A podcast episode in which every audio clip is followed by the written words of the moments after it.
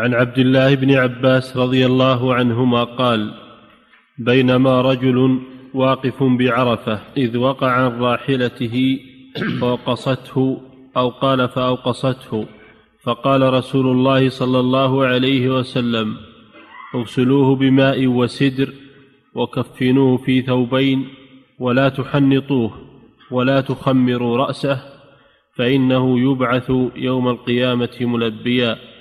وفي رواية ولا تخمروا وجهه ورأسه. نعم. هذا في موضوع تكفين المحرم. في موضوع تكفين المحرم. إذا مات وهو محرم بحج أو عمرة. فقوله آه، سقط رجل بينما رسول الله صلى الله عليه وسلم واقف بعرفة يوم عرفة وكان الصحابة واقفين معه. على ظهور الإبل على ظهور الإبل يدعون الله عز وجل. سقط رجل من الواقفين عن راحلته فوقصته يعني آه، رفسته برجلها فدقت عنقه ومات ومات في الحال. فقال النبي صلى الله عليه وسلم كفنوه في ثوبيه. يعني ثوبي الإحرام. فالمحرم يكفن في ملابس الإحرام ولا ولا يكفن بغيرها كفنوه في ثوبيه ولا تحنطوه. الحنوط الطيب لأنه محرم والمحرم لا يمس الطيب.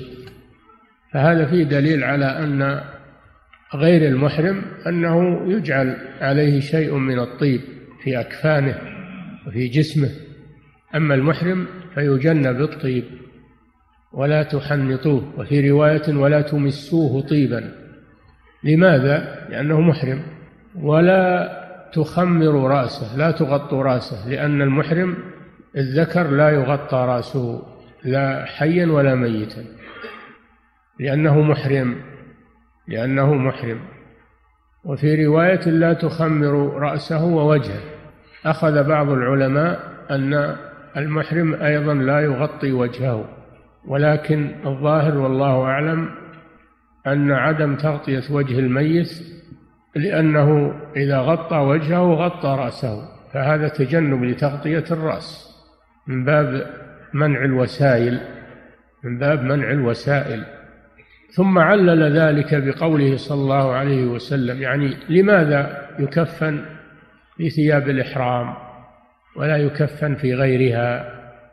لماذا لا يمس الطيب. لماذا لا يخمر رأسه؟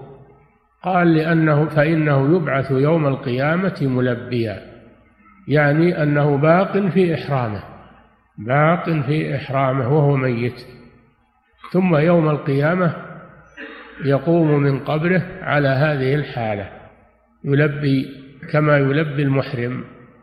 فهذا الحديث فيه فوائد.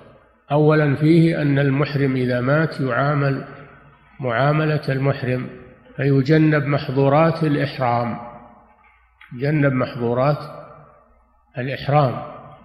كما لو كان حيا ولا يلبس المخيط وإنما يكفن في ثياب الإحرام.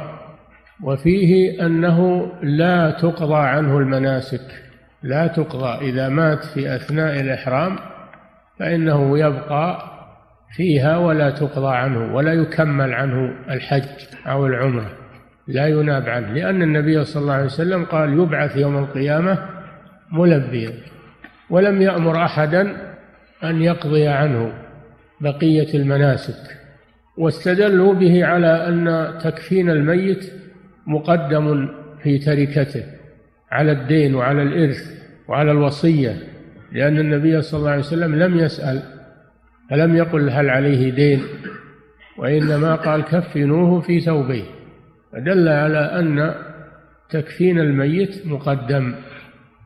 هذا من الحقوق المتعلقة بالتركة وهي التكفين يكون من رأس مال التركة.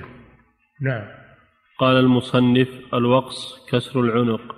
إي نعم كسرت عنقه لأنها رفسته برجلها. نعم.